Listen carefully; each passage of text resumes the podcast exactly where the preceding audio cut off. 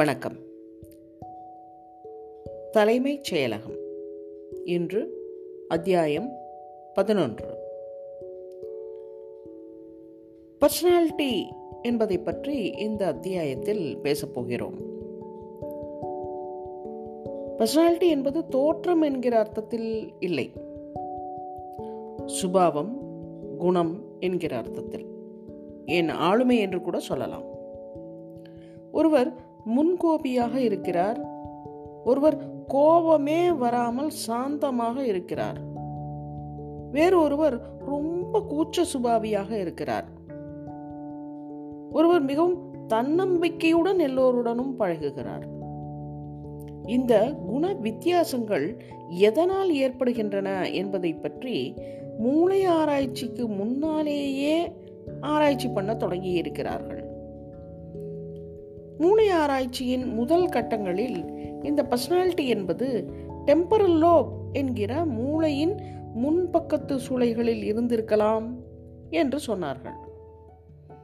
கால்கை வலிப்பு எபிலப்சி பேஷண்ட்டுகளை ஆராய்ந்ததில் இந்த மாதிரி அவர்களால் முடிவு கட்ட முடிந்தது. மேலும் ஆயிரத்தி எண்ணூற்றி நாற்பத்தி எட்டாம் ஆண்டு ரயில்வே தொழிலாளி ஒருவர் வெடி மருந்து கெட்டித்து கொண்டிருக்கும் போது ஏற்பட்ட விபத்தில் கடப்பாறை துண்டு மூளையின் முன்பாகத்தில் பாய்ந்து முன்பாகம் முழுவதும் சேதமடைந்து அதற்கு பிறகு அவர் ஆச்சரியமாக பிழைத்ததும் அல்லாமல் அவர் ஞாபக சக்தியிலே ஏதும் பழுது ஏற்படவில்லை. அவருடைய சிந்திக்கும் திறமை அதுவும் பாதிக்கப்படவில்லை. என்னடா அது இந்த ஆளு? முன்பக்கம் காலி முன்பாகத்தையே வெட்டி எடுத்து விட்டோம் இந்த ஆசாமி பாட்டுக்கு விசில் அடிச்சுக்கிட்டு இருக்கான். ஒன்றுமே ஆகலையே என்று வியந்தபோது ஒரே ஒரு மாற்றத்தை கண்டனர். அது அந்த ஆள் திடீரென்று ரொம்ப கெட்ட வார்த்தையால் எல்லாரையும் பேசி திட்ட ஆரம்பித்து விட்டான் அதற்கு முன் அவன் அப்படி இருந்ததே இல்லை. இப்போ வெட்டி சண்டை வம்பு எதிர்பார்க்க முடியாத செயல்கள் முரட்டுத்தனம். சுருங்க சொன்னால் அவன் பர்சனாலிட்டியே மாறிவிட்டது. இதனால் மூளையின் முன்பக்க டெம்பரல் சூழல்களில்தான் பர்சனாலிட்டி உருவாகிறதோ என்று யோசிக்க ஆரம்பித்தனர். கால்கை வலிப்பினால் பாதிக்கப்பட்டவர்களில் டெம்பரல் லோபின் வலது பக்கத்தில் சேதமடைந்தவர்கள் மிக்க உணர்ச்சி வசப்படுபவர்களாகவும் நுட்பமான விஷயங்களில் கவனம் செலுத்துபவர்களாகவும் செக்ஸ் உணர்ச்சி அதிகமாக இருப்பவர்களாகவும் இருக்க இடது சூளையில் பாதிக்கப்பட்டவர்கள் மத உணர்ச்சி கடமை பிடிவாதம் நன்னெறி சாதுவாக தன்னையே எப்போதும் எதற்கும் குற்றம் சொல்லிக் கொள்ளுதல் இவ்வாறான குணாதிசய மாறுபாடுகள் கொண்டிருக்கின்றனர் என்று முடிவெடுக்க முடிந்தது. பர்சனாலிட்டி என்பது மூளையின் கார்டெக்ஸ் பகுதிக்கும் லிம்பிக் சிஸ்டம் என்னும் பகுதிக்கும் இடையே ஏற்படும் தொடர்புகளால் அமைகிறது என்று சிலர் சொல்கின்றனர். சிக்மன் ஃப்ராய்ட் என்ற மனோ தத்துவ மேதை நவீன சைக்காலஜியின் பீஷ்மர் என கருதப்படுகிறார். அவர் சொன்னபடி நம் குழந்தை பருவத்தில் ஐந்து கட்டங்களை கடக்கும் போது நம் பர்சனாலிட்டி உருவாகிறது. இந்த ஐந்து கட்டங்களும் நம் உடலின் குறிப்பிட்ட பாகங்களில் நம் கவனம் அதிகப்படியாகும் சமயங்களில் படுகிறது என்கிறார். அவை நம்முடைய வாய் ஆசனம் ஆண் உறுப்பு மறைமுகஸ்தானங்கள் ஜன்ன உறுப்புகள் என்று பட்டியலிட்டார். இந்த ஸ்டேஜ்களில் ஏதாவது சிக்கல் என்றால் பர்சனாலிட்டி அந்த இடத்திலேயே ஸ்திரமடைந்து நின்று விடுகிறது ஒரு ஆள் பின்பக்க ஆசாமி ஆகிவிடுகிறார் மற்றொருவன் மார்பு ஆசாமி ஆகி விடுகிறார் இதே ஃப்ராய்ட் சொன்ன மற்றொரு கருத்து பர்சனாலிட்டி என்பது நம் ஆழ்மனதின் மூன்று சமாச்சாரங்களின் போராட்டம் என்பது. தன்னலமுள்ள இன்ப விரும்பியான ஈத் என்பதற்கும் நன்னடத்தையும் ஆதர்சவாதியுமான சூப்பர் ஈகோவுக்கும் நடைமுறை அறிவுள்ள ஈகோ இந்த மூன்றுக்குமான போராட்டம் தான் பர்சனாலிட்டி என்றார். இது அந்த வாய் ஆசனத்வார சமாச்சாரத்தை விட சற்று தேவலாம். ஃப்ராய்டின் பின் வந்த ஆட்லர் என்கிறவர் சமூக உறவுகளும் நமக்கு நாமே அமைத்து கொண்ட இலக்குகளுமே நம் பர்சனாலிட்டியை பாதிக்கின்றன என்றார். சுவிட்சர்லாந்தில் பிறந்த யூங்கும் இதே மாதிரி பர்சனாலிட்டியை பல வகைகளில் பாகுபடுத்தினார். ஒரு கோடியில் மிகவும் வெட்கப்படும் உள்நோக்குள்ள மனிதர்களும் மறுகோடியில் முழுக்க வெளிநோக்கும் அதட்டலும் தன்னம்பிக்கையும் உள்ளவர்கள் இருக்கிறார்கள். ஆனால் இவர்களுக்கிடையே எத்தனையோ டைப் என்றார் யோம்.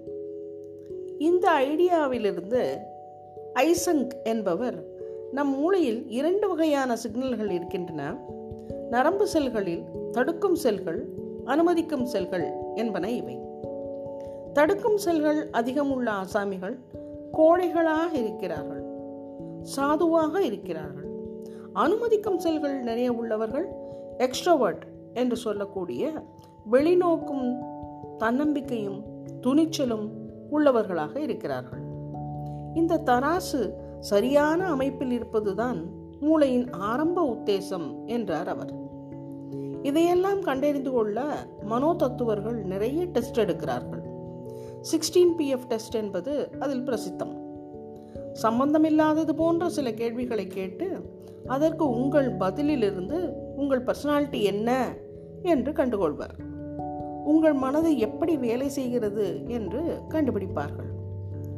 ரோஷாக் என்னும் மைத்தீட்டர்களை பற்றி கேள்விப்பட்டிருக்கலாம். இதில் உள்ள வடிவங்களை பார்த்து மனதில் என்ன தோன்றுகிறதோ அதை சொன்னால் மனதின் ரகசியங்களை உணர்ந்து கொள்ள முடியும். என்று சொல்கிறார்கள். பர்சனாலிட்டி எப்படி அமைகிறதோ? சிறுவயதிலிருந்து சில உணர்ச்சிகள் எப்போது முதலில் தோன்றுகின்றன என்பதை சரியாக அறிந்து கொள்ள முடிகிறது பாப்பாவுக்கு. முதல் உணர்ச்சி ஐயோ பிறந்து விட்டோமே என்கிற சங்கடம். பிறந்து பதினைந்து நாட்களிலேயே இது வந்து விடுகிறது.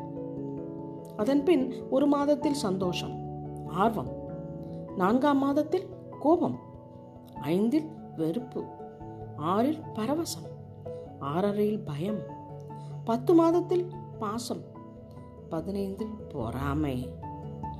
தலைமைச் செயலகம் பற்றி நான் எழுதிய போது சில அதிசயமான அனுபவங்கள் எனக்கு ஏற்பட்டன என்று ஆசிரியர் சொல்ல துவங்குகிறார். ஒரு முறை திருநெல்வேலி நெல்லையப்பர் கோயிலுக்கு சென்று அங்கே அதன் மரச்சிற்பங்களை அருகே சென்று பார்த்து ரசித்து கொண்டிருக்கும் போது ஒரு அன்பர் அவருடைய பின்னாரில் வந்து சார் மனங்கிறது என்ன? அது நம்ம மூளையில் எந்த இடத்துல இருக்குது? அடுத்த நிமிஷமே சொல்கிறீங்களா நான் பஸ்ஸு பிடிச்சி போகணும் என்றார்.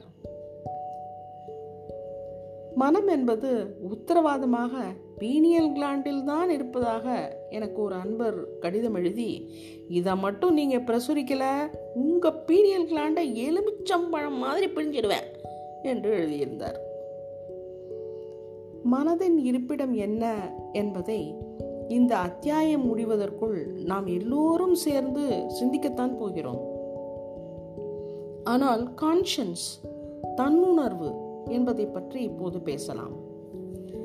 நான் என்பது என்ன? உங்கள் பெயர் ஜெயராமனோ ரஹீமோ பர்வதவர்த்தினியோ பாலகுருவோ பால் பாண்டியனோ யாராக இருந்தாலும் நான் என்கிற உணர்வு நம் எல்லோருக்கும் இருக்கிறது. கம்ப்யூட்டர்களுக்கு இந்த நான் உணர்வு கொண்டு வருவதற்கு ரொம்ப கஷ்டப்பட்டு முடியவில்லை.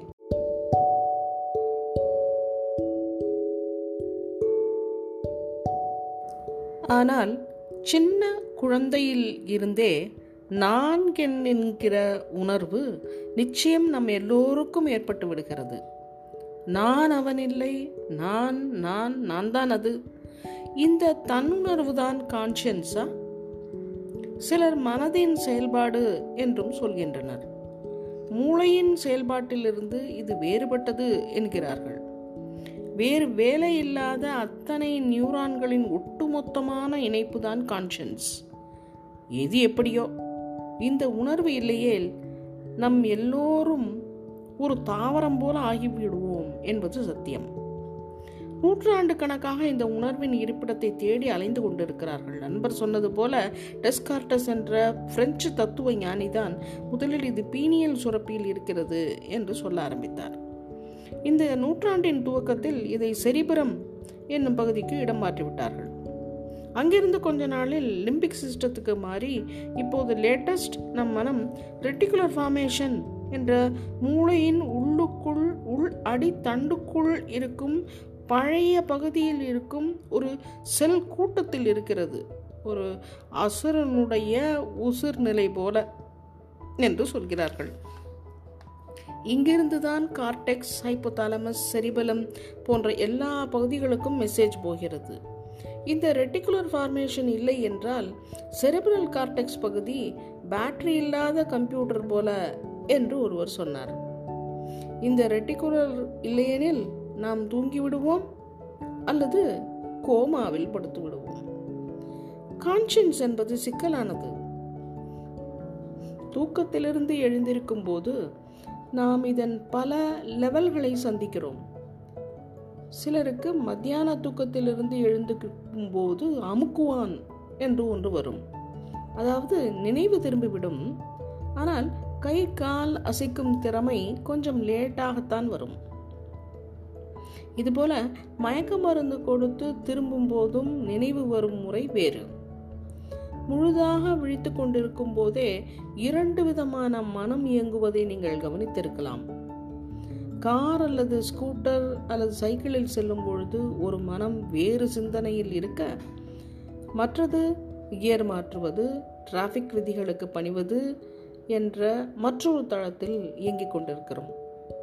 எனது திருநெல்வேலி அன்பருக்கு நான் பதிலாக சொல்லக்கூடியது இது ஒன்றுதான். மனம் இன்ன இடத்தில்தான் இருக்கிறது என்று அந்த ரகசியம் மட்டும் நமக்கு தெரிந்துவிட்டால் மனம் உணர் உடனே இடம் மாறிவிடும் என்று தோன்றுகிறது எனக்கு. நன்றி வணக்கம்.